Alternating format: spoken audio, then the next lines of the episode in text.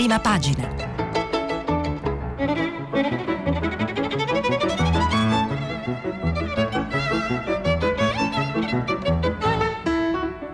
Questa settimana i giornali sono letti e commentati da Norma Arrangeri, direttrice del manifesto. Per intervenire telefonate al numero verde 800 050 333. Sms WhatsApp, anche vocali, al numero 335 56 34 296. Buongiorno, buongiorno alle ascoltatrici e agli ascoltatori di prima pagina.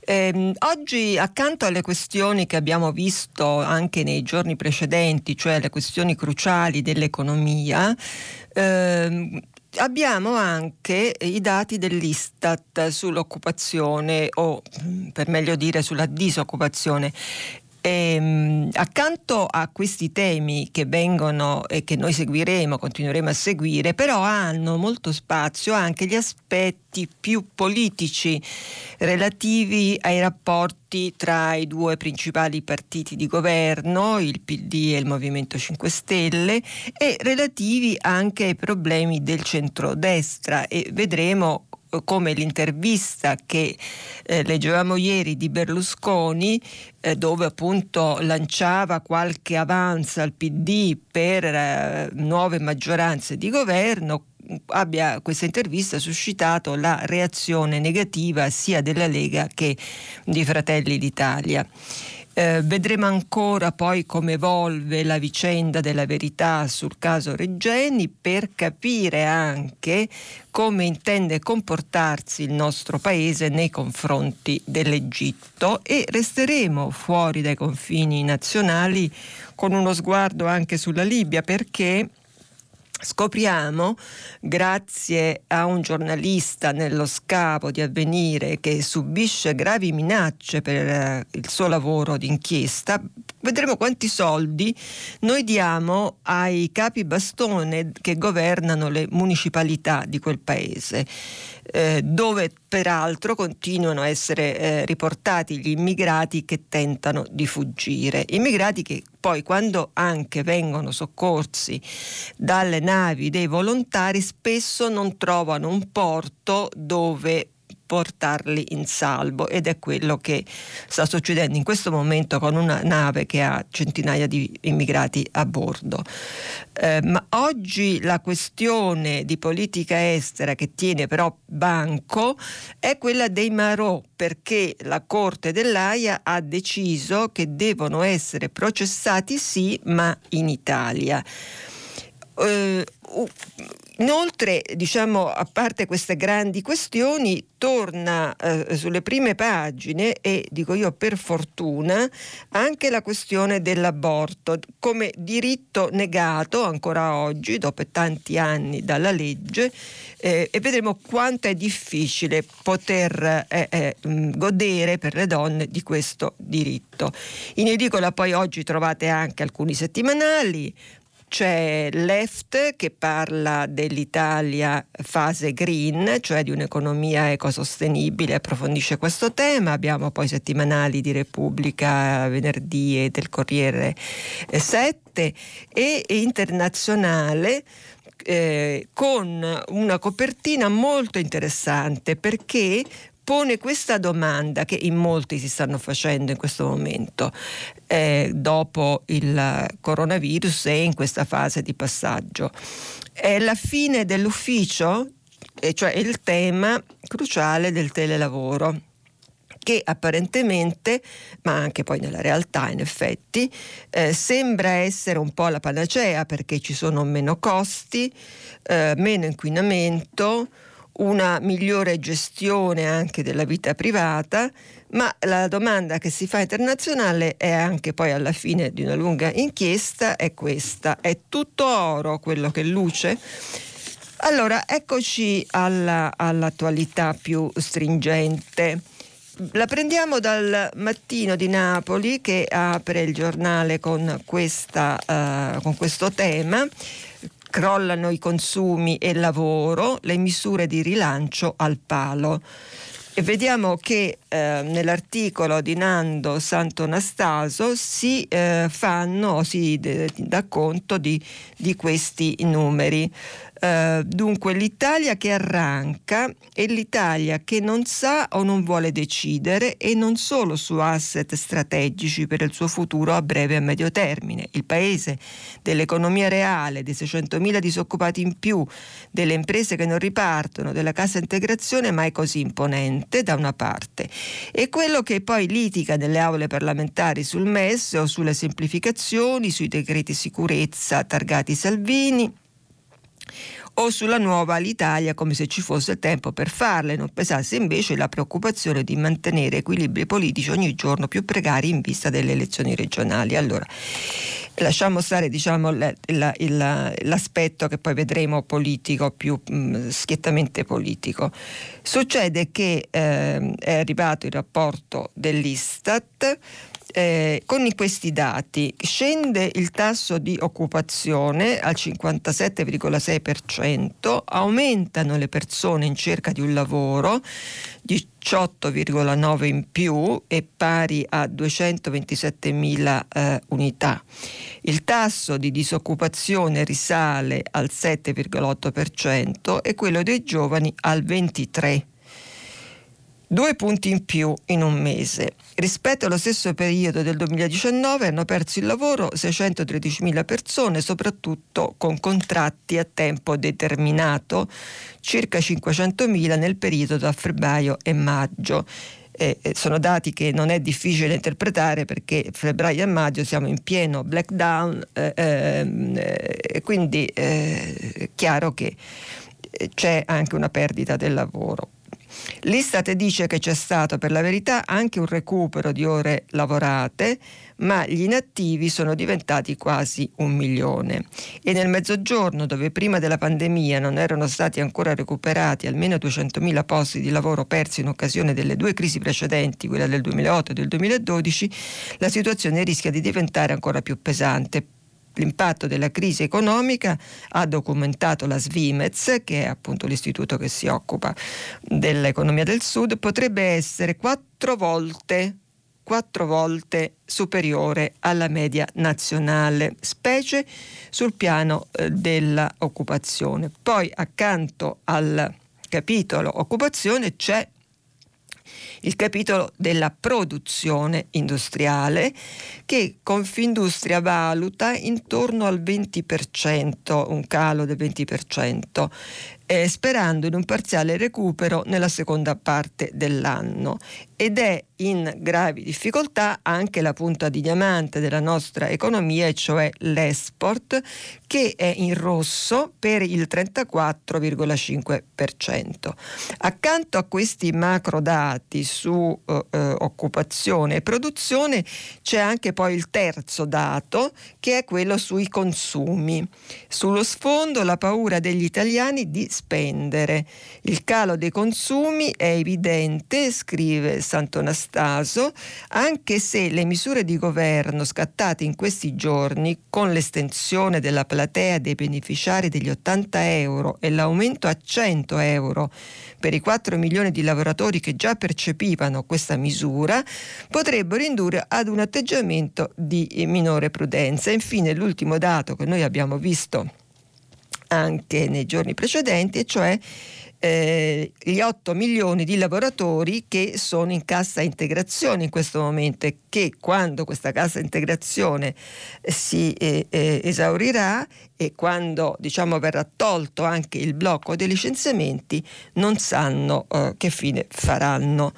Questo è il quadro generale a cui noi aggiungiamo eh, il, eh, l'incertezza che c'è sulle misure che il governo sta discutendo per cercare di eh, riportare a galla la barca del paese. E questo lo prendiamo dal messaggero lo, mm, perché tutti i giornali hanno un po' lo stesso tipo di articolo eh, le spine della maggioranza è intitolato, è siglato, quindi non vi posso decifrare la firma. Eh, Conte tregua con il PD, ma sulle semplificazioni il Consiglio dei Ministri è ancora rinviato perché si attendeva per ieri ormai, un Consiglio dei Ministri sul decreto semplificazioni che non si è fatto perché non c'era l'accordo, che probabilmente non si farà neanche oggi e potrebbe slittare alla prossima settimana, come dice l'articolo.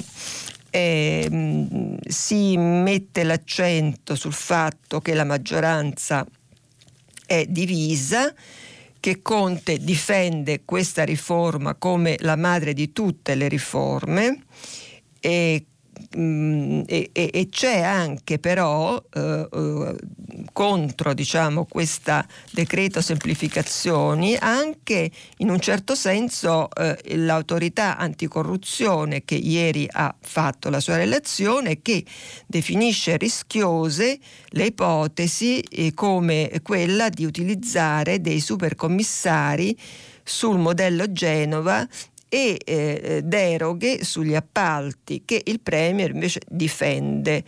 Non è ammissibile, e queste sono le parole di Conte, che in Italia non facciamo o facciamo lentamente per paura di infiltrazioni mafiose o criminali. Il modello Genova ha funzionato ma il PD e l'EU frenano sul tema degli appalti senza gara, mentre il Movimento 5 Stelle e Italia eh, Viva spingono proprio sul modello Genova. E a proposito di modello Genova la, l'apertura del sole 24 ore è proprio su Caos Liguria fuga dal porto di Genova. Che succede? Eh, lo vediamo subito. Eccoci qua. Ehm, in, in, sintesi, perché c'è una dettagliata, eh, dettagliata mh, e circostanziata eh, rassegna di tutti i problemi che ci sono, ma noi andiamo un po' al sodo. E Marco Morino scrive che la situazione di Genova sta sfuggendo di mano eh, tra autostrade al collasso, con corsie uniche e code di chilometri ogni giorno camion che non riescono a entrare nel porto nelle ore cruciali, container fermi da giorni sui piazzali perché il cliente non può ritirarli e con i terminalisti i lavoratori addetti che non fanno sconti. E così succede che la cinese Costco, che è un gigante dello shipping mondiale, del trasporto, ha inviato una circolare ai clienti sconsigliandoli di utilizzare il porto Ligure per le spedizioni e suggerendo scali italiani alternativi. Quindi mentre si va verso l'inaugurazione del ponte, quindi verso una, una nuova eh, fase, una nuova vita della città, tuttavia c'è questo caos mai visto della logistica e il direttore generale eh, del porto Donati eh, della logistica dice che quello che sta accadendo è molto pericoloso perché se un'impresa va altrove poi ovviamente non è detto che ritorni eh, sui suoi passi e quindi che abbandoni definitivamente il porto. Eh, le, eh, accanto a, a, queste questioni molto serie, molto importanti nella vita di tutti noi, poi ovviamente c'è anche eh, oggi in modo particolare molto accentuato quel capitolo che chiamerei le fibrillazioni del palazzo, cioè ehm, i, le, le, polemiche, le divisioni all'interno del, sia delle forze politiche di governo sia del centrodestra. Eh, su, e in particolare ehm, prendo un giornale a caso perché sono tutti abbastanza uniformi su questo, su questi, su questi problemi. Allora, per esempio, qui ho la stampa. Eh, che racconta attraverso un articolo di Federico Capurzo di un faccia a faccia di, tra Conte e Zingaretti eh, sui temi che appunto abbiamo visto sono nell'agenda di governo e che con molta difficoltà riescono a trovare la via per l'approvazione e c'è scritto questo. Capurzo scrive il DL, il decreto legge semplificazione ancora non soddisfa i democratici, il Premier invita i due partiti ad allearsi anche alle regionali e questa è un po' la, la, la notizia di ieri perché Conte è intervenuto e ha detto una parola di incitamento a trovare eh, candidature unitarie per le elezioni regionali di settembre. E, mm, andare divisi al voto sarebbe una sconfitta per tutti, dice Conte, anche per me. E Conte elogia poi anche eh, Forza Italia che ha un atteggiamento costruttivo. Accanto a questo incontro eh, chiarificatore tra Conte e Zingaretti, che ufficialmente si è concluso con un accordo ehm, e accanto a questa pressione per alleanze PD e 5 Stelle alle regionali. Sulla stampa ma anche sugli altri giornali, c'è anche il capitolo legge elettorale che torna a galla, perché come sapete con l'election day noi voteremo sia per le elezioni amministrative che per il referendum che riduce il numero dei parlamentari in modo così drastico che se non ci sarà una riforma elettorale noi avremo una rappresentanza, noi come cittadini, una rappresentanza mutilata perché eh, la, la, il taglio è così, gra- è così pesante che eh, il rapporto tra rappresentati e rappresentanti eh, sarà eh, forse il più sfavorevole per i cittadini a livello europeo. E allora c'è bisogno di una riforma elettorale, quindi eh, se ne parla su tutti i giornali.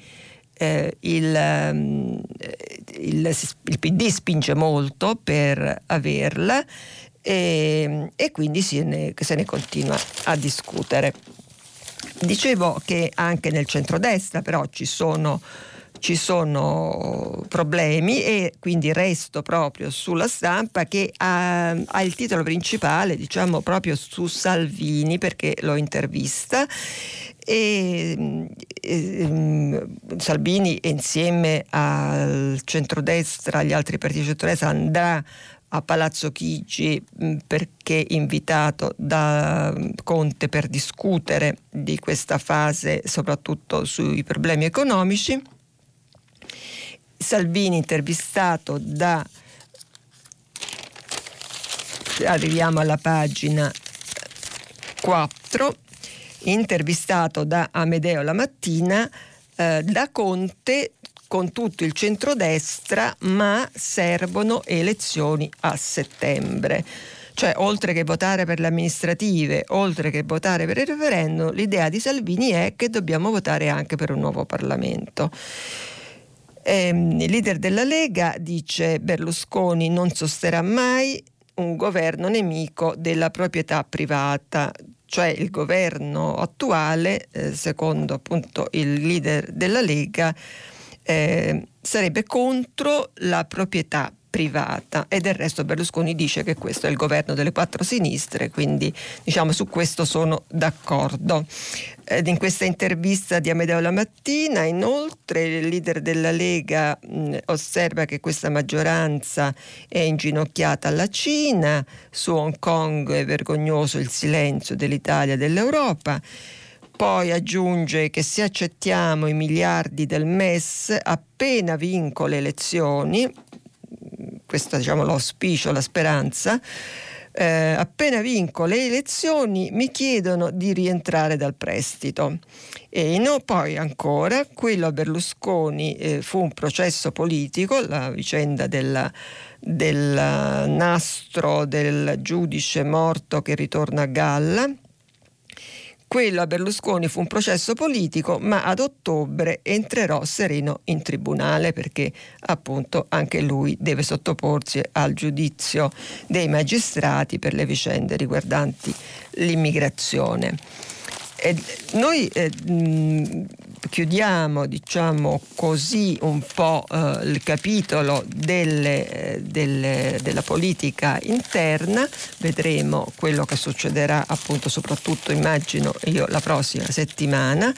perché ehm, eh, restando sulla stampa eh, analizziamo anche la vicenda eh. La stampa dedica due pagine al caso che eh, non sembra avere sviluppi favorevoli perché eh, più passano le ore, scrive Francesca Paci, e più l'ultima risposta dell'Egitto sull'assassinio di Giulio Reggeni appare negativa, provocatoria, ostile. Tanto che appunto eh, il presidente della Camera Roberto Fico definisce questa risposta un cazzotto in faccia all'Italia. Eh, lo, lo, lo, ha detto in un'intervista al TG1 dove parla di una questione di Stato e boccia senza appello il dodicesimo incontro tra le procure di Roma e del Cairo, un tentativo di riallacciare il dialogo mutuo da fine 2018 quando i nostri inquirenti iscrissero nel registro degli indagati cinque agenti, eh, cinque agenti egiziani della sicurezza egiziani sospettati di essere gli esecutori materiali del sequestro e della morte del giovane ricercatore friulano eh, sono, è fatto, è tut, c'è tutto un riepilogo dei depistaggi eh, avvenuti in tutti questi, in questi, anni e quindi della mancanza di verità. Eh, e, e, e su questo, eh, su questo comportamento e su questo scazzotto in faccia all'Italia ehm, vorrei anche diciamo, aggiungere una considerazione forse di ordine più generale dei cazzotti, cioè che prende l'Italia in generale nelle sue missioni poi all'estero. Vorrei prenderlo dal manifesto dove eh, sul caso Regeni in particolare c'è l'intervista di Chiara Cruciatti al presidente della commissione d'inchiesta sulla morte di Regeni, cioè al eh, Palazzotto eh, il quale eh, dice che sostiene che il governo ormai, Erasmo Palazzotto, non può far più finta di niente e che senza una precisa presa di posizione dell'Italia l'Egitto certamente non cambierà linea. Ma l'Italia prende, dicevamo, cazzotti un po' da tutte le parti, come ci racconta in un'analisi Alberto Negri, proprio sulle missioni militari all'estero che oggi dovrebbero essere diciamo, oggetto di discussione alla Commissione Esteri e Difesa ehm, e, e dove, scrive Negri, dovrebbe servire una riflessione seria sulla visione strategica del nostro Paese, perché si parla di aumentare i costi militari, in questo momento noi siamo molto sensibili a ogni costo militare che possa togliere fondi, finanziamenti invece alla nostra economia, si parla invece di aumentare i costi militari che nel 2019 hanno già sfiorato la bellezza di un miliardo e mezzo di euro. E Negri nel suo articolo racconta un po' anche le missioni in cui noi siamo impegnati e quindi i costi di queste missioni, per esempio in eh, Afghanistan, in Libia, eh, nella regione del Sahel.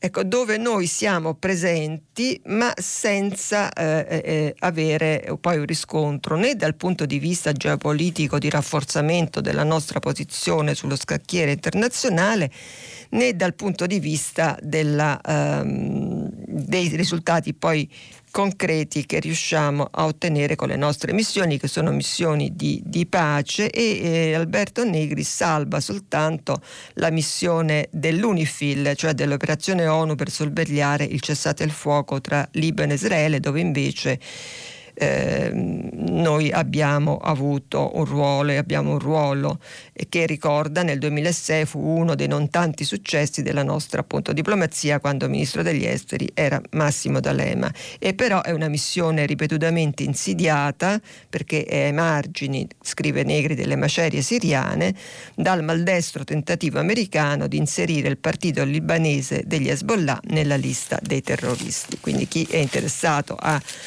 avere una panoramica delle nostre missioni all'estero a Alberto Negri sul manifesto. Ma noi restiamo nelle acque, nelle cattive acque italiane eh, all'estero attraverso eh, un, ehm, eh, un approfondimento eh, che prendiamo da avvenire perché eh, l'apertura del giornale di avvenire oggi è proprio dedicata ai quei 18 milioni eh, a quei fondi segreti che Avvenire è riuscito a leggere eh, attraverso un documento riservato, i fondi segreti dati ai sindaci libici. L'opaca gestione dei soldi versati a Tripoli e alle tribù dal 2017 per favorire lo stop ai migranti. E scrive nello scavo quanti soldi dall'Italia e dall'Europa sono arrivati in Libia? La risposta è uno dei segreti meglio custoditi del continente a cominciare dai fondi alle municipalità, enti locali in gran parte in mano a clan e milizie che solo nel 2017 eh, dopo che l'Italia negoziò e ottenne il calo delle partenze, sono costati ai contribuenti almeno 18 milioni di euro non è che la punta dell'iceberg, come dimostrano i 318 milioni scuciti all'Unione Europea senza che questo abbia portato né pace né diritti umani. Il caso dei sindaci però è esemplare. Uno dei documenti riservati ottenuti da avvenire racconta della trattativa tra i capi bastoni libici e i funzionari italiani. Ad ogni pagina del fascicolo sono stampate le insegne della diplomazia italiana. La Farnesina dice non è in grado di confermare né di smentire. E eh, sempre in alto mare restiamo, cioè in Libia, perché il manifesto ha la copertina sul caso che ormai sta diventando drammatico da cinque giorni in attesa di un porto dove sbarcare 180 naufraghi. L'odissea dell'Ocean Viking non sembra avere fine. La ONG accusa. Italia e Malta non ci rispondono, mentre a bordo cresce la disperazione e due migranti tentano il suicidio lanciandosi in acqua. Questa è la copertina del manifesto. Eh, la, la, la, la, notizia però che più, che più, è a rilievo di politica estera sui giornali oggi, e qui ci sovviene il Corriere della Sera, è quella del, dei Marò, della decisione sui Marò, cioè avranno un processo in Italia. È stata riconosciuta l'immunità e la Corte dell'AIA dà ragione ai nostri fucilieri, ma condanna Roma al risarcimento. Quindi, in sostanza, riassumendo, eh, dall'articolo di Danilo Taino, il processo ai fucilieri di Marina Massimiliano Latorre e Salvatore Girone si terrà in Italia. Lo ha deciso la Corte dell'AIA. La sentenza però condanna l'Italia al risarcimento per i due pescatori indiani rimasti uccisi nel 2012. Finalmente riotteniamo la libertà dopo, a, dopo otto anni di limbo, ha commentato Girone. C'è un'intervista su questo ad Emma Bonino che ha seguito per un certo periodo, eh, quando aveva responsabilità di governo, questa trattativa e dice che è stato giusto perseguire questa strada dell'arbitrato internazionale perché era l'unica che poteva portare ad, una, uh, ad un esito uh, positivo. E questa sentenza insegna, dice Bonino, agli Stati che gli organismi internazionali valgono e funzionano. Questa è una vittoria politica per l'Italia e sono contenta perché da ministra ho preparato la strada a quanto è avvenuto. Emma Bonino è stata a capo della Farnesina nel governo Letta tra eh, l'aprile del 2013 e il febbraio del 2014, quando in Italia infuriava la polemica sui Marò e le tensioni con l'India erano alle stelle.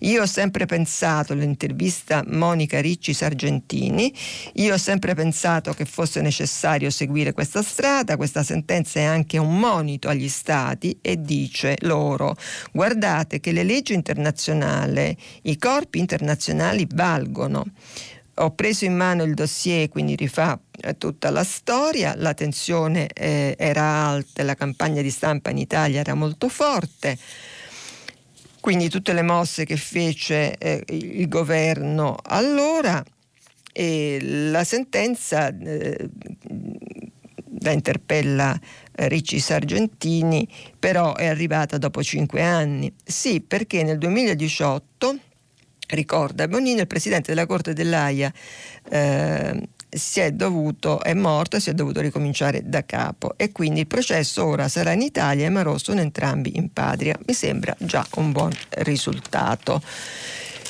Non è invece un buon risultato quello che succede e che fa mobilitare anche le donne, che succede per la vicenda dell'aborto, che sembra strano che noi dobbiamo, dobbiamo ehm, continuare a parlare di questo, ma sulla prima pagina della stampa, meritevolmente,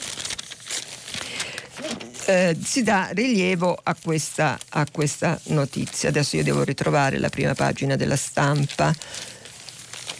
Eh, perché è, successo che c'è stata una manifestazione eh, davanti al Ministero, al Ministero eh, della Salute, ecco qua una bella foto in prima pagina, donne in piazza, nessuno tocchi l'aborto. Eh, e c'è oltre alla cronaca, che adesso vediamo rapidamente, anche un commento di Chiara Saraceno. La, la, la cronaca è riassunta velocemente in questi, in questi termini. Dunque, eh, troppi obiettori, aborto a rischio, riparte la battaglia delle donne e c'è una, una, scheda dove dà eh, l'elenco degli, delle obiezioni di coscienza con cifre eh, spaventose. Per esempio a Bolzano gli obiettori sono l'87,2%, in Val d'Aosta ancora sono al 66%. In Sicilia l'82, in Puglia l'82, in Abruzzo l'80, ehm, in Basilicata l'82, eh, in Veneto il 70%, in Friuli il 52%, eh, in Molise il 92%, quindi eh, c'è una situazione per cui eh, questo, questo, diritto è eh, sostanzialmente negato. E poi recentemente c'è stato il caso Umbria sul ricovero obbligatorio eh, per una donna che eh, voleva abortire con il metodo non chirurgico ma della pillola RU486 e eh, che è in, in alcune eh, regioni come per esempio in Toscana viene fatta in day hospital senza ricovero e invece la nuova presidente della regione Umbria del partito della Lega ha riportato eh, eh, eh questa, questo servizio con il ricovero obbligatorio. E quindi le donne sono scese in piazza in tutto il paese con eh, piccoli gruppi ovviamente data la situazione sanitaria per difendere questo diritto e contro questa decisione della, eh, della mm, Presidente Umbra. Come risulta anche, scrive Flavia Amabile, dall'ultima relazione sulla legge 194, il ricorso all'aborto farmacologico è in media del 20,8%, ma in molte regioni non arriva neanche al 10%, con estrema variabilità da regione a regione. In Francia, invece, questo metodo di interruzione della gravidanza viene scelto dal 66 66% delle donne, in Svezia dal 95%. In Italia appunto la media è del 20%. Ma l'Italia, lo sappiamo, non è un paese per donne, come emerge anche dai dati della Commissione d'inchiesta del Senato, sia sul femminicidio che sulla violenza di genere che a marzo di quest'anno è raddoppiata nell'incidenza dei delitti commessi contro le donne rispetto al totale degli omicidi. La quarantena e il conseguente isolamento, insomma, hanno fermato gran parte dell'Italia, ma non gli autori dei femminicidi. Anzi, e qui si dà conto si dà conto di, de, si danno i dati eccetera. Il commento della sociologa Chiara Saraceno si concentra su alcuni punti e cioè dice che già in condizioni normali le donne in Italia più che nella maggioranza dei paesi con cui amiamo confrontarci partono in condizioni di svantaggio nel mercato del lavoro anche a parità di qualifiche con gli uomini e questo gap diciamo questa differenza tra uomini e donne è sia in termini di retribuzione di congruità delle mansioni, sulla stabilità dei contratti. Ma poi, aggiunge Saraceno, è proprio la formazione della famiglia ad ampliare i divari e restringere le possibilità, come segnalano i dati dell'Ispettorato del Lavoro relativi all'epoca del Covid-19 sulle dimissioni volontarie per cause familiari e i dati Istat sui più bassi tassi di occupazione delle donne. Quindi da un lato, come mostrano anche i dati Istat relativi al secondo trimestre, a differenza di quanto avvenuto con la crisi del 2008 che colpì soprattutto il settore manifatturiero, sono oggi più le donne che gli uomini a perdere il lavoro. E, ehm, e, su Repubblica, da Repubblica invece, volevo citare molto velocemente la ehm, l'articolo di Cristina Nadotti su parità di genere, un test certificherà le aziende virtuose, cioè una proposta della ministra Bonetti che lancia appunto l'idea di un indice di inclusione è pronta a garantire sgravi e incentivi alle imprese che lo adotteranno. Quindi finalmente una misura concreta per cui si incentivano le imprese ad adottare questi, questo, questa parità di genere per essere premiate anche con sgravi economici e con incentivi. E, e, e, poi accanto la Repubblica dà molto spazio a questo, a questo, tema perché accanto c'è anche l'intervista alla direttrice generale del CERN che è nella task force del governo eh, la eh, dottoressa Giannotti eh, che eh, osserva come la scienza è decisiva per emancipare le donne e così ho deciso di aiutarle. Allora eh, Luca Fraioli che l'intervista gli chiede cosa si può fare per ridurre il gender gap nell'università italiana, perché poi la differenza molto forte è anche appunto nell'università.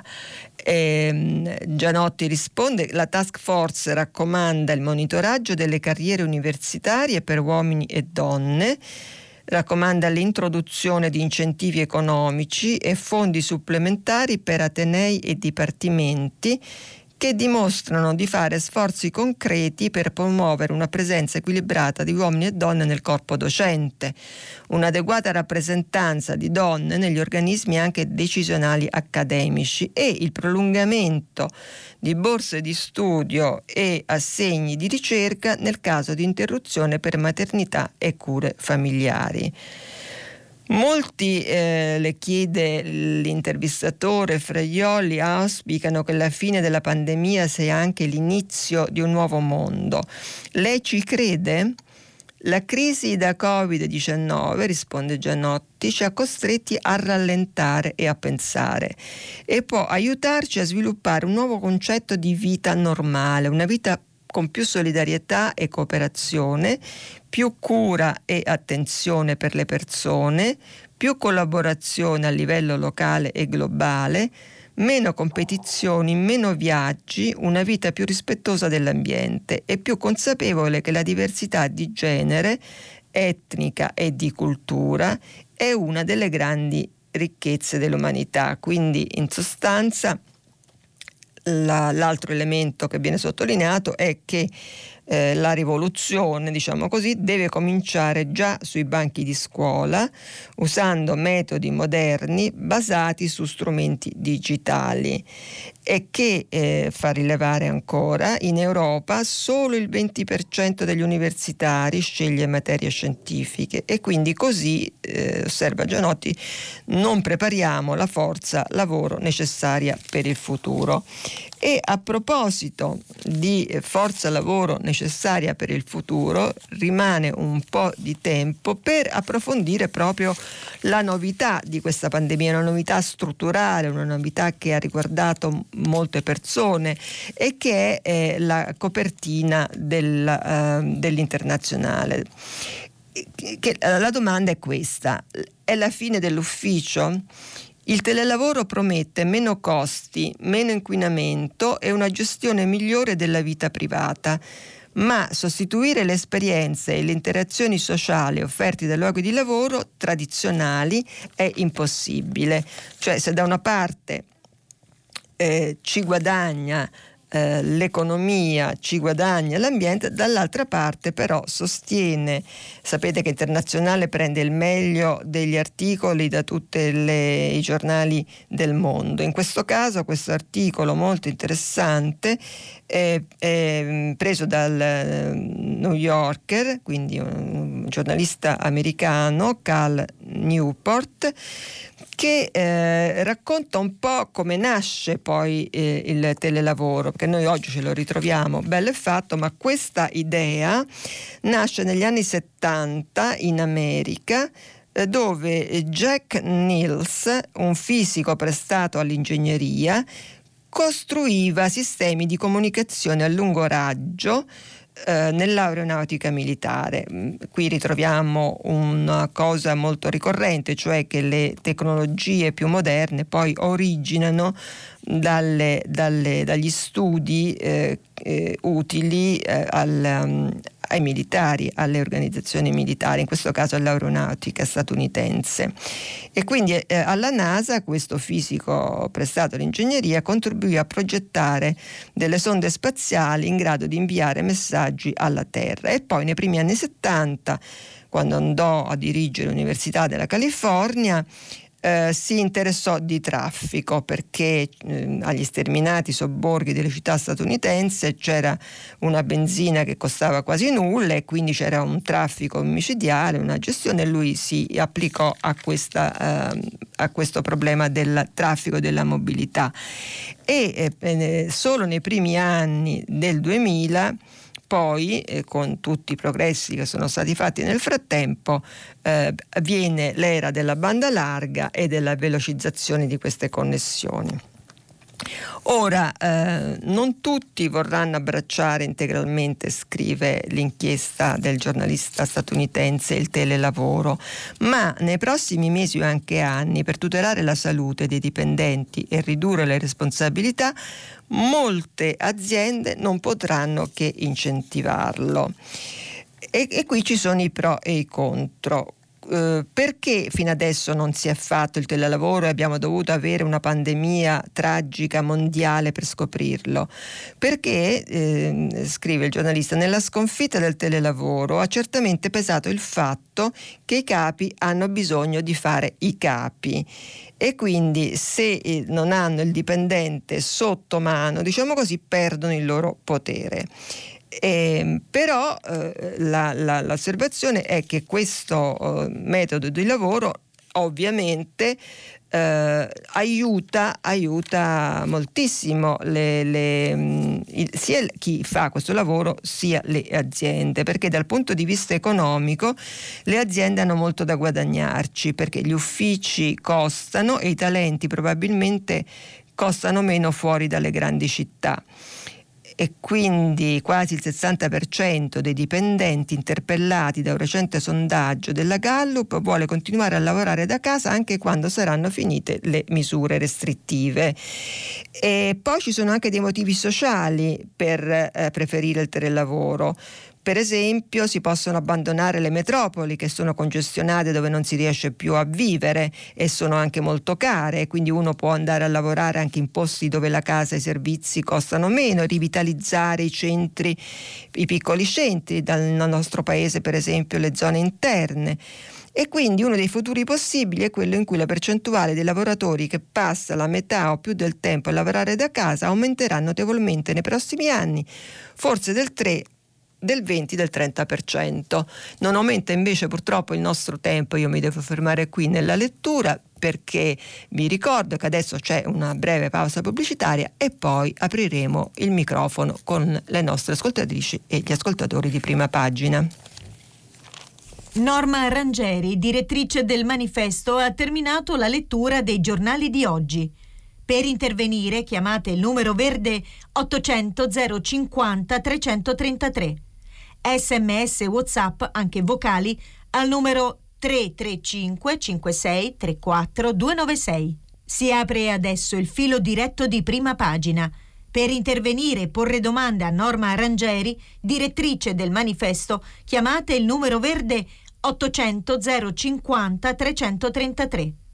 Sms e WhatsApp, anche vocali, al numero 335 56 34 296.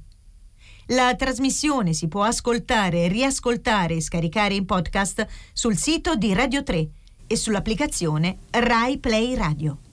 Eccoci, eccoci qui, eh, vi ricordo che stiamo pubblicando i vostri messaggi, anche vocali, sul nostro sito e mh, mm, poi diciamo daremo, daremo conto dei, dei, di quello che ci state raccontando anche via, via messaggi però insomma adesso io vorrei capire se c'è una telefonata pronto?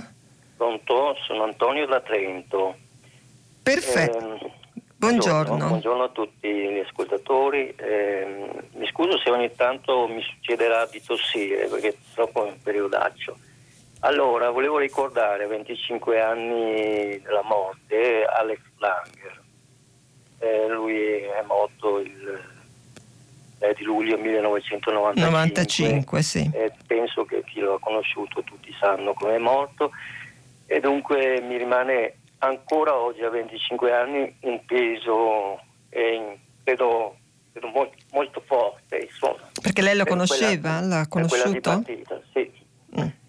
E, e, penso che Alex oggi ancora per quello che ha detto, per quello che ha fatto, ricordo che è stato parlamentare europeo nell'89, nel 94, insomma, lui, per quello che ha fatto soprattutto cercando mm, di, di opporsi a quella carneficina che è stata la guerra nella ex Jugoslavia, soprattutto dopo che, che, che è successo Srebrenica, l'eccidio di Srebrenica, Sarajevo per quattro anni in mano ai cecchini, eccetera. E, soprattutto Alex insegna, nonostante lui sia molto disperato più che mai, e abbia detto che sono, gli sono diventati insopportabili i pesi che gli sono arrivati addosso. Lui insegna soprattutto a continuare a camminare in ciò che è giusto. In ciò che è giusto oggi più che mai è importante capirlo, soprattutto nel suo motto Lentius profondius suavius, che è il motto che capovolge insomma, l'idea diciamo eh, irresponsabile, scellerata, capitalistica insomma, di questo mondo e poi altre cose. Insomma, Alex eh, credo sia stato un profeta inascoltato e, e questo lo saluto. Mm, mm, se posso mi associo al suo saluto e al suo ricordo perché Alexander Langer è stato, è stato un politico, è stato un pacifista, è stato un giornalista, eh, un, un, forte sostenitore della, dell'ambiente, eh, aveva una formazione cattolico-sociale, eh, è stato anche un esponente di lotta continua e fu anche per un periodo direttore, se non sbaglio, della, di questo quotidiano ehm, ed è da tutti quelli che lo hanno conosciuto, ehm, appunto come diceva il nostro ascoltatore, ricordato come un profeta, un profeta eh, disarmato purtroppo eh, e soprattutto disarmato nella sua, nella sua terra, in Italia. Eh, vediamo se c'è un'altra telefonata. Pronto?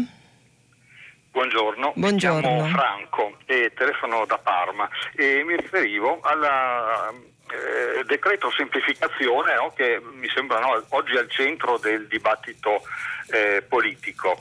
Mm, eh, volevo eh, con lei eh, eh, confrontarmi su alcuni aspetti che io riterrei centrali se si parla di questo decreto semplificazione e che invece anche negli organi di stampa non mi sembra che, che sia al centro, cioè ehm, ci si limita a vedere gli aspetti della semplificazione delle gare di appalto. E quando ogni eh, malversazione, poi che i giornali nelle stesse pagine, magari a volte negli stessi numeri di, di questo giornale, eh, quando parlano di malversazioni, di scandali, l'ultimo è quello della metropolitana di Milano appena di dieci giorni fa, proprio le gare di appalto sono al centro e proprio eh, i disonesti si vede che cercano di, in tutti i modi di evitare le gare di appalto e quindi un motivo ci sarà. Eh, mi sembra fuori luogo eh, questo dibattito, quando invece eh, secondo me non occorre semplificare materie che sono invece molto complesse, la realizzazione delle opere spendere i, i, nostri denari è un'attività molto complessa e l'ultima vicenda della pandemia ce l'ha dimostrato perché è tutto strettamente collegato.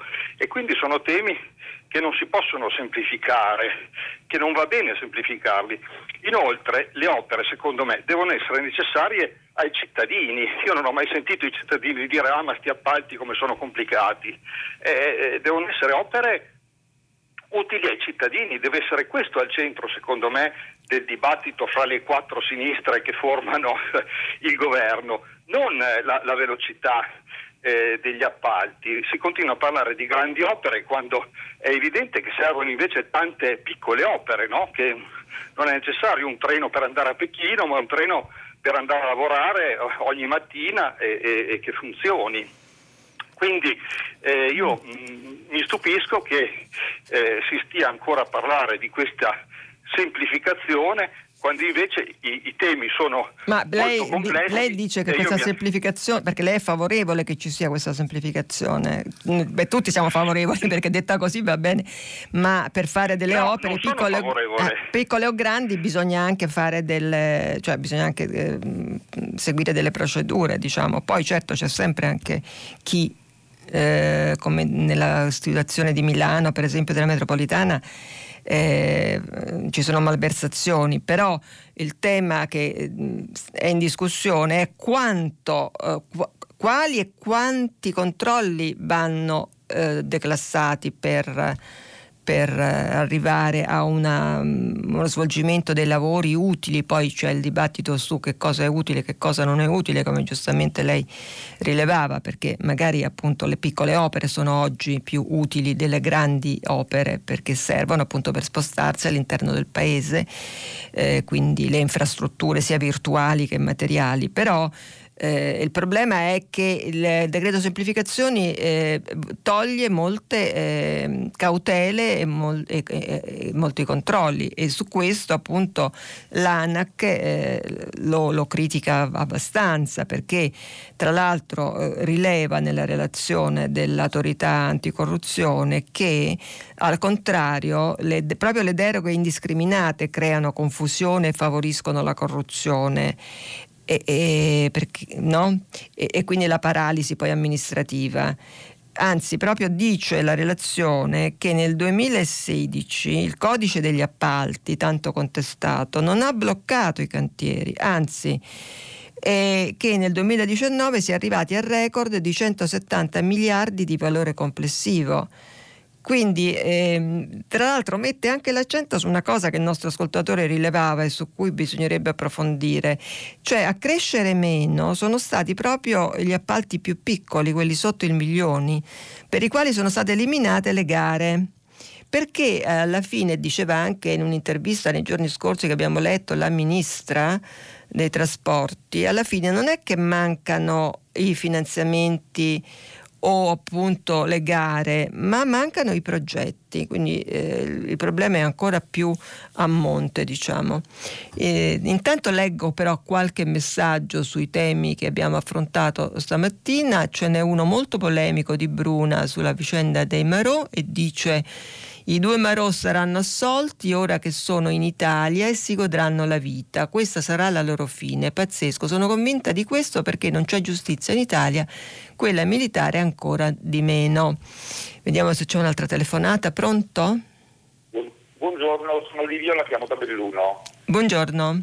Volevo fare una, un'osservazione relativamente a quello che lei ha letto e ha detto sulla, mm, sui ricoveri previsti per l'utilizzo della RU486. Sì. Eh, mi pare che, e non credo di sbagliare, che c'è una disposizione del Ministero della Salute del 2010 che prevede il ricovero per un motivo molto semplice perché, perché eh, la donna fa tutto da sola e potrebbero esserci anche delle complicazioni Dai hospital si fa in generale questo, questo uh, aborto farmacologico?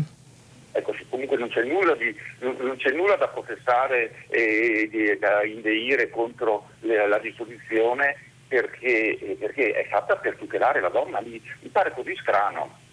Guardi, abbiamo, se lei ha, ha, ascoltato, ha sentito che noi abbiamo letto le, sia i dati dell'obiezione di coscienza, ma sia i dati anche di degli altri paesi dove il ricorso a questo tipo di aborto farmacologico è molto alto, il 66-95%, invece in Italia è molto basso, quindi eh, questo già ci dice che noi eh, non ci comportiamo in modo adeguato, anche perché non è a tutela della donna, la donna è molto tutelata dal fatto che questo intervento di eh, questa pillola che si prende si può eh, fare in dei hospital senza ricovero, tutto qua.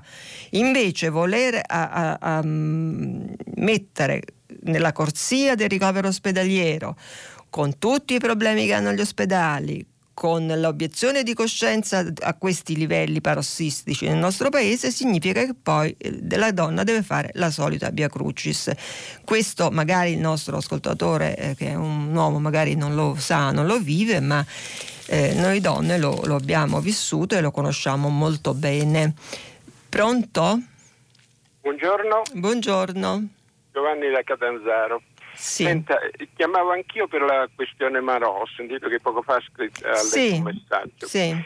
Eh, per come è stata data la notizia, perché ora cercherò di approfondirla, c'è qualcosa che non, non mi convince. Eh, vediamo un po', il fatto è questo. Abbiamo due pescatori del Kerala che sono stati uccisi con sì. armi da fuoco. Sì eh, non vi è un accertamento di chi abbia sparato e perché abbia sparato. Dopodiché eh, la sentenza di cui si parla è una sentenza sulla competenza che stabilisce soltanto che i fatti vanno accertati da, un, da una au, autorità giudiziaria, eh, dico perché l'ho leggermente modificato, l'autorità giudiziaria italiana ed essendo militare sarà una, sì. quella, la giustizia militare italiana. Naturalmente eh, noi ci dobbiamo augurare, mi rifaccio al, messaggio di prima, è uno Stato di diritto, se vi è responsabilità penale va accertata rigorosamente anche se sono nostri militari. Il fatto di averli un po', ma questa fu una speculazione politica, farti assurgere quasi ad eroi, avranno sbagliato, non saranno stati loro. Non abbiamo mai avuto una versione dei fatti, sapere se questo sono stati e perché. Ciò detto, ora la notizia viene data questa, l'Italia ha vinto, ha vinto su un particolare, quello della giurisdizione, dando per scontato che poi i tribunali italiani assolveranno, un po' come hanno fatto i tribunali militari americani assolvendo i, i volatori del Cermissi, lei ricorderà. Come no? Eh, eh, che fu una cosa vergognosa e speriamo di non doverci anche noi vergognare della nostra giustizia. E poi la speculazione politica c'è stata gravissima, come se fossero due eroi, due, però eh, ci sono stati anche due, due morti. Ora, nel contempo la notizia è stata anche detta, però l'Italia è stata condannata a risarcire sì. lo Stato del Kerala e i parenti, sì. cose, eccetera.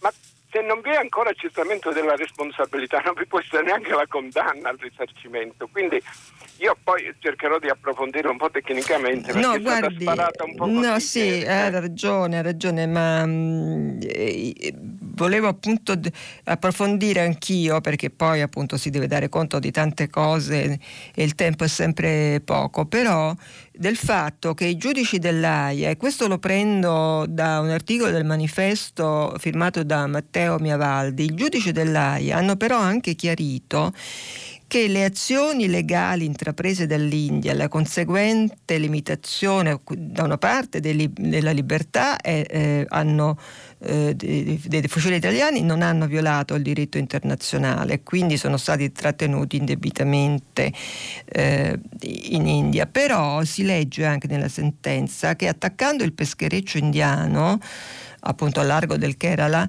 l'Italia eh, queste sono le parole della sentenza, ha violato la libertà di navigazione sancita dagli articoli 87 e 90 della Convenzione dell'ONU sul diritto del mare, che è un dato importante che indirettamente attribuisce al nucleo antipirateria formato appunto da questi sei fucilieri della Marina Militare Italiana che ricordiamolo, ricordiamolo scortavano una nave eh, privata o un mercantile eh, privato eh, della Marina Militare a bordo della petroliera privata, appunto qui c'è il nome, Erika Alexie, la responsabilità della morte di questi due eh, pescatori.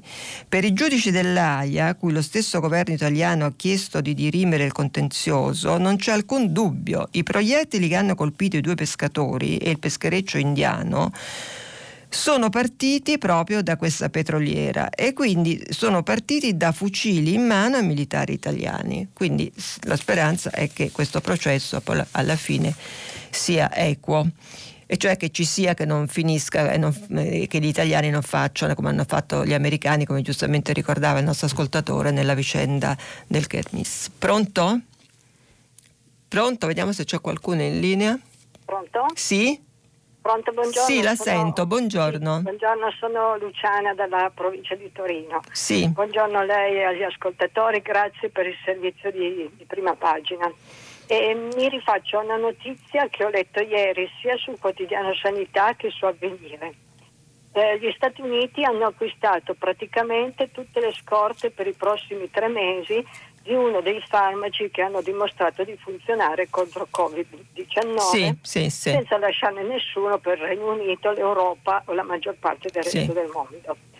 E chiaramente è un comportamento che a dire poco immorale. E mi domandavo che tipo di strategia possono mettere in atto i nostri governi, le istituzioni, ma anche le istituzioni comunitarie per garantire un'equità di approvvigionamento dei farmaci in una situazione che vede 11 milioni di malati e 500 mila morti, e comunque situazione ancora aperta dal punto di vista sanitario in maniera grave. Che cosa possono fare gli Stati? Eh. Non so dirle, penso che mh, però eh, ci sono degli accordi già in corso, per esempio su, per tutelare almeno la vicenda fondamentale del vaccino, perché poi questi farmaci che vengono accaparrati e che sono efficaci sono degli antivirali ora eh, che sono sul mercato perché poi la, la, il mercato dei farmaci non è certo un mercato protetto come, si, come dimostra appunto uno eh, eh va eh, mette sul tavolo il suo potere economico e si compra tutti i farmaci che vuole non c'è limite. Invece sul vaccino c'è una, una um, presa di posizione appunto dell'Europa e anche abbiamo parlato nei giorni scorsi di una forte pressione di premi Nobel del, non solo della medicina ma in generale, quindi di una forte pressione eh, europea perché il vaccino sia un fuori dal mercato che sia garantito a tutti e, e, e che mh, mm, su questo non, non, si possa invece eh, fare come tra l'altro l'America aveva provato a fare eh, sempre mettendo eh, sul piatto il suo potere economico, aveva provato a fare all'inizio, proponendo appunto di, all'Inghilterra di poter usufruire in modo privilegiato del vaccino che poi si sarebbe eventualmente trovato. Adesso, per, per esempio, su questo invece c'è un freno, è un piccolo passo, però siccome il vaccino sarà l'unica cosa che ci toglierà da questa situazione, non ce ne sono altre, perché solo una volta trovato il vaccino eh, noi potremmo uscire da questo incubo e su questo appunto è confortante che invece ci sia un diverso atteggiamento.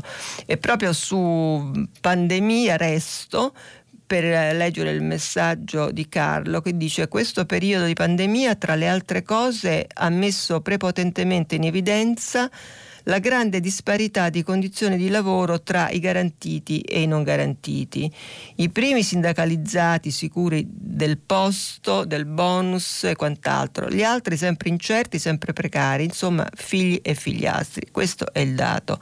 Mi sembra che se ne dovrebbe parlare di più Beh, noi nel nostro piccolo abbiamo cercato di dar conto molto delle questioni concrete, eh, dicevo anche oggi, e mh, mm, abbastanza meno spazio alle questioni che riguardano le mh, mm, fibrillazioni del palazzo. Siamo stati un po' sempre con i piedi per terra e questa differenza, quando abbiamo potuto, l'abbiamo anche molto sottolineata.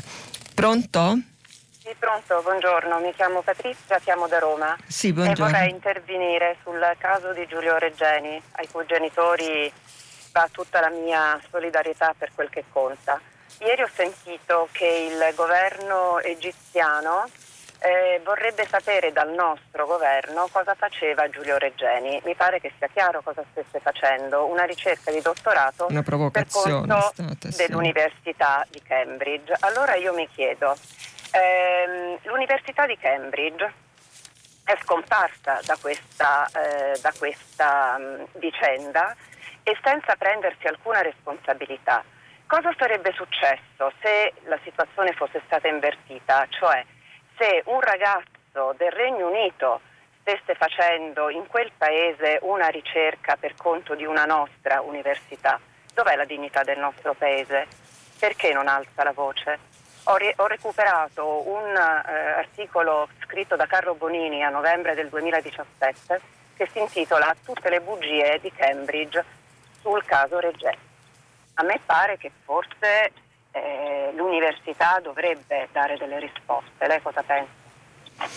Che questa vicenda con l'università è stata molto al centro dell'attenzione già e che diciamo, i genitori si sono anche molto spesi perché, eh, per chiarire tutti i dettagli, tutti i lati di, questa, eh, di questo incarico, di questo studio, ma detto questo eh, il ragazzo era lì per ehm, fare questa inchiesta su, proprio sui sindacati egiziani. Ehm, e su questo non ci sono misteri da svelare, anche se poi si è fatta molta dietrologia.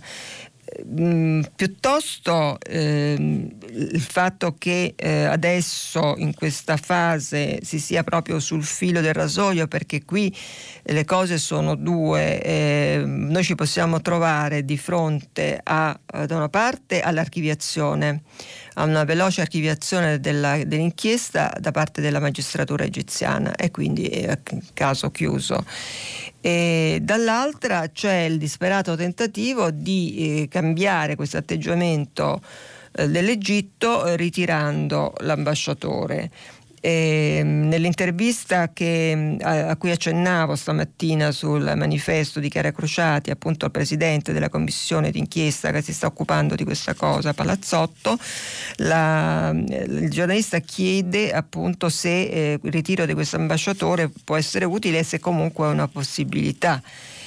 E risponde Palazzotto che ehm, ci sono posizioni appunto in, molto articolate dentro le forze politiche perché sì, alcune dicono se lo ritiriamo perdiamo eh, qualsiasi altra chance, se resta lì viceversa sembra che eh, non sia successo nulla e quindi eh, Palazzotto dice fa bene la famiglia a rivendicare dal governo una posizione forte anche solo per tutelare, come diceva la nostra ascoltatrice, la, oltre che la loro dignità anche quella del paese. Perché una cosa però è, è, è chiara, che non si può far finta di niente. Quindi che sia il ritiro dell'ambasciatore o altre forme di pressioni diplomatiche è una valutazione che il governo è costretto a fare. E quindi il tema ora, dice Pelazzotto, è di stabilire un limite, cioè un punto oltre cui non possiamo andare e secondo me eh, potrebbe essere eh, stato già superato. Quindi bisognerebbe capire come cambiare la posizione dell'Egitto, magari anche agendo sul piano europeo per chiedere solidarietà. Ecco, difficile la solidarietà, magari ce la dia Cambridge, l'università, però eh, è anche intelligente questa idea di chiedere solidarietà sul piano europeo perché Regeni era un cittadino italiano ma era anche un ragazzo dell'Europa. Pronto? Eh, buongiorno. Buongiorno chiamo Uranio, chiamo da Toscagna, in provincia di Viterbo. Sì. Allora ho sentito anche oggi parlare di telelavoro come eh, strumento per rilanciare i nostri meravigliosi piccoli borghi. Ora so che c'è un progetto Alpe del FAI non, che però limita a un'altezza sopra i mille metri, eccetera. Allora è bellissimo l'idea di rilanciare i borghi con il telelavoro, ma non basta l'aria pulita, gli orti, la, il cibo genuino, le bellezze architettoniche, senza eh, internet, talvolta senza neanche la possibilità di una connessione telefonica, senza mm, possibilità di trasporto per, per accesso. Beh, come si fa a fare un, un telelavoro o pensare che la gente possa abbandonare, giustamente abbandonare, diciamo, decidere di andare eh, eh, lontano dalle metropoli e, e, e, e, vivere in maniera decente nei piccoli borghi. Servono infrastrutture. A questo livello ci sono dei, dei progetti, dei programmi oppure una, si fa accademia su questa, su questa tematica? Mm, ringrazio. Sì, io penso che questa sia una cosa da approfondire perché riguarderà la nostra vita e anche la vita di chi verrà eh, dopo di noi, diciamo. Perché è una tendenza che risolve in parte perché è una tendenza quindi utile perché risolve problemi, dall'altra proprio eh, secondo me incentiva quello che suggeriva tra le righe il nostro ascoltatore, cioè incentiva la creazione di infrastrutture che consentano di decongestionare eh, le città, fenomeno che sta provocando anche dei danni ambientali spaventosi perché frutto della crisi della natura, dell'ambiente, della crisi ecologica è dovuta proprio al fatto della concentrazione delle megalopoli.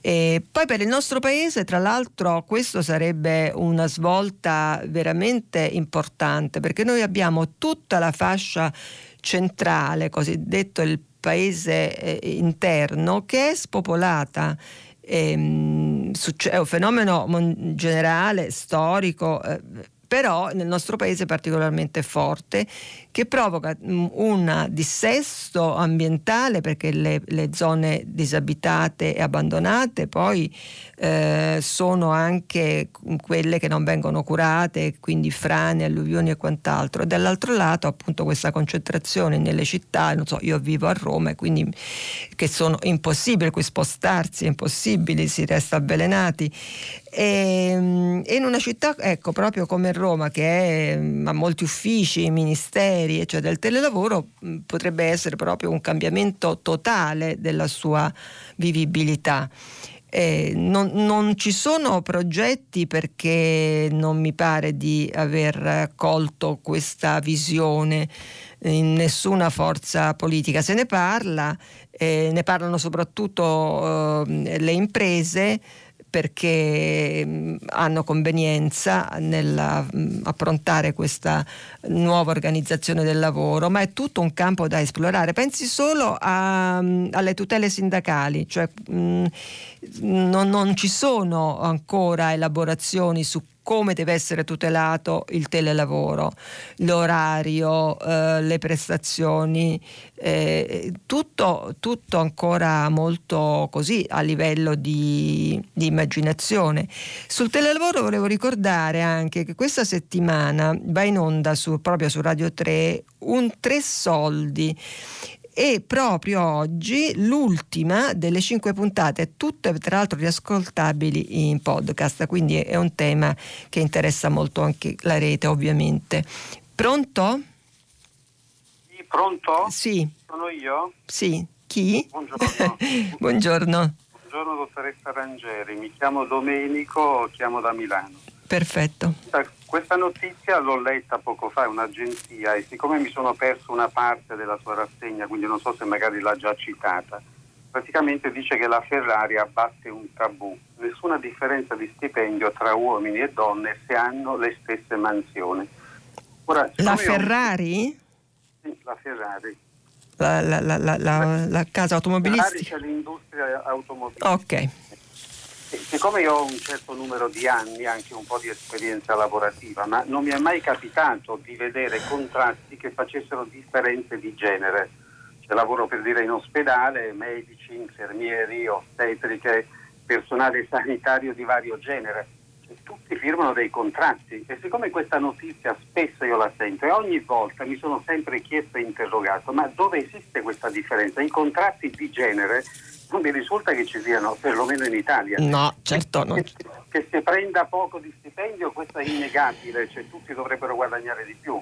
Che le donne ovviamente facciano figli e che quindi siano più dedite alla famiglia e che quindi questo magari le esclude da una sorta di, di, carriera diciamo, all'interno del proprio posto di lavoro ci ma questa è la biologia, voglio dire, cioè questa differenza esiste, non è che la possiamo cancellare.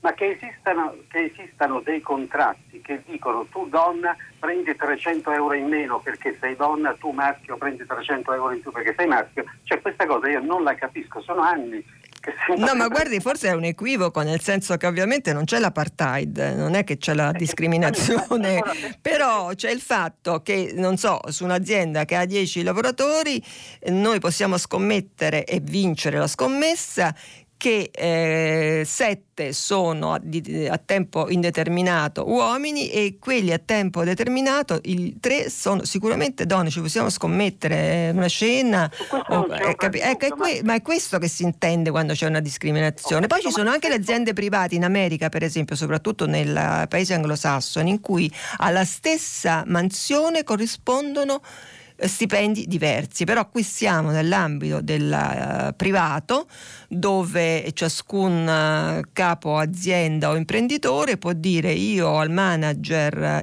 X che mi svolge questa funzione do questo corrispettivo economico e alla manager Y che mi svolge una funzione analoga, però siccome la stimo di meno, mi fido di meno, non lo so, ma ci sono queste cose invece nell'azienda privata, nel, forse in Italia no, però nel, spesso si sentono queste, eh, si leggono le notizie di queste mh, mm, rivendicazioni che poi vanno a buon fine perché appunto c'è una società civile molto più reattiva, ci sono anche pressioni di lobby molto più forti, di lobby nel senso buono, di lobby sociali, di categoria che eh, tolgono queste discriminazioni che effettivamente lo sono perché si dice che alle stesse mansioni corrispondono invece eh, stipendi diversi. Una, un, ecco, volevo leggere un messaggio di Domenico che eh, dice eh, abbiamo letto che appunto i dati dell'Ista che crolla l'occupazione ma crollano anche i consumi. Allora il nostro ascoltatore va controcorrente e dice crollano i consumi? È un'ottima notizia. È il caso di smettere l'economia dello spreco e avviarsi ad un'economia del necessario quindi territorio, ecologia, salute, socialità, cultura e tempo libero e, e, ci sono i detrattori di questa idea eh, del nostro Domenico che dicono beh vabbè ma questa è la decrescita infelice e, e, non si può fare. E ci sono invece quelli che cominciano a pensare che molte cose che noi compriamo sono inutili e quindi questo crollo dei consumi dobbiamo fare una tara e pensare che una parte è dovuta al fatto che proprio non ci sono soldi e quindi c'è una difficoltà terribile ma una parte è anche dovuta al fatto e questo avviene per le classi più agiate però che molti molti hanno rinunciato a comprare cose perfettamente inutili. Pronto? Sì, buongiorno. Sì, buongiorno. Buongiorno a tutti.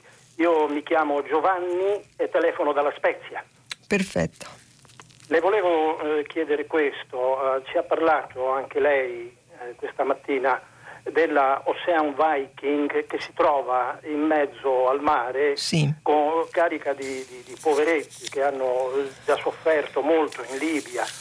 E allora la domanda che mi faccio io è perché la lasciamo lì noi italiani in mezzo al mare e non interveniamo, il nostro governo perché non interviene? I nostri parlamentari come hanno fatto altre volte, perché non salgono a bordo la nave a portare la loro eh, solidarietà. Eh, perché non offriamo noi un porto sicuro? Ecco, questa è la domanda che le vorrei fare. Eh, la ringrazio perché io ho potuto leggere questa notizia solo sul manifesto perché gli altri giornali neanche diciamo, la considerano. E, ehm, e, non c'è risposta alla sua domanda, eh, purtroppo, perché eh, appunto nell'articolo firmato da Carlo Lania stamattina sul giornale, dove si racconta questa odissea, e cioè il fatto che da cinque giorni eh, si attende di sapere dove sbarcare, eh, questa, il comandante della nave ha chiesto sia all'Italia che a Malta eh, per cinque volte di poter avere un porto perché ormai la situazione lì è, ter- terribile, per- ci sono bambini, c'è anche il tentativo di due persone che si sono buttate in acqua, poi sono state ripescate perché non ce la facevano più e ehm, il direttore operativo di SOS Mediterranee, che è eh, appunto il eh, responsabile, si chiede dove, si, dove sia finito l'accordo di Malta nel 2019 per il trasferimento delle persone salvate in mare. E si chiede anche se gli Stati europei sono consapevoli che la gente eh, continua a essere riportata in Libia, cioè nei lager. C'è un'ultima telefonata velocissima perché siamo in chiusura. Chi è? Pronto? sì, buongiorno.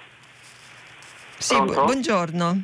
Eh, ciao Norma, sono Lorenzo da Roma e noi ci siamo conosciuti in passato per, nel giornalismo. Io sarò telegrafico. Eh, come molti ho visto ringraziamo Abbiamo un minuto, del, quindi... Sì, del fatto che hai ringraziato, no. che hai ricordato Alex Langer sì. e noi oggi eh, con un gruppo di amici ci siamo resi conto che a Roma nessuna istituzione lo ricordava oggi nel 25 anniversario della sua scomparsa. Quindi tra un'oretta alle 10 eh, ci troveremo nel parco di Villa Torlonia dove c'è un viale intitolato ad Alex Langer eh, con un flash mob che si intitola Noi continuiamo a Villa, a Villa Torlonia? A Villa Torlonia, mm. che è un mm. parco famoso di Roma, sì. c'è un viale intitolato ad Alex Langer e quindi noi ci troveremo per leggere dei, dei, suoi pensieri e delle sue riflessioni. Ecco, ci tenevamo a dirvelo. Eh, ti ringrazio, eh, quindi spero che sarete non numerosissime, che non si può, però ehm, idealmente ci sarò anch'io. Sono le 40 sono le 8.41 e 15 secondi, noi abbiamo terminato, ci sentiamo domani, arrivederci a tutti e buona giornata.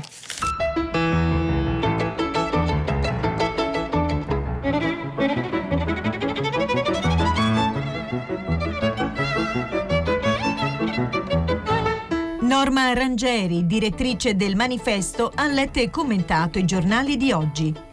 Prima pagina è un programma a cura di Cristiana Castellotti. In redazione Maria Chiara Beranec, Natascia Cerqueti, Manuel De Lucia, Cettina Flaccavento. Posta elettronica, prima pagina, chiocciolarai.it. La trasmissione si può ascoltare, riascoltare e scaricare in podcast sul sito di Radio 3 e sull'applicazione Rai Play Radio.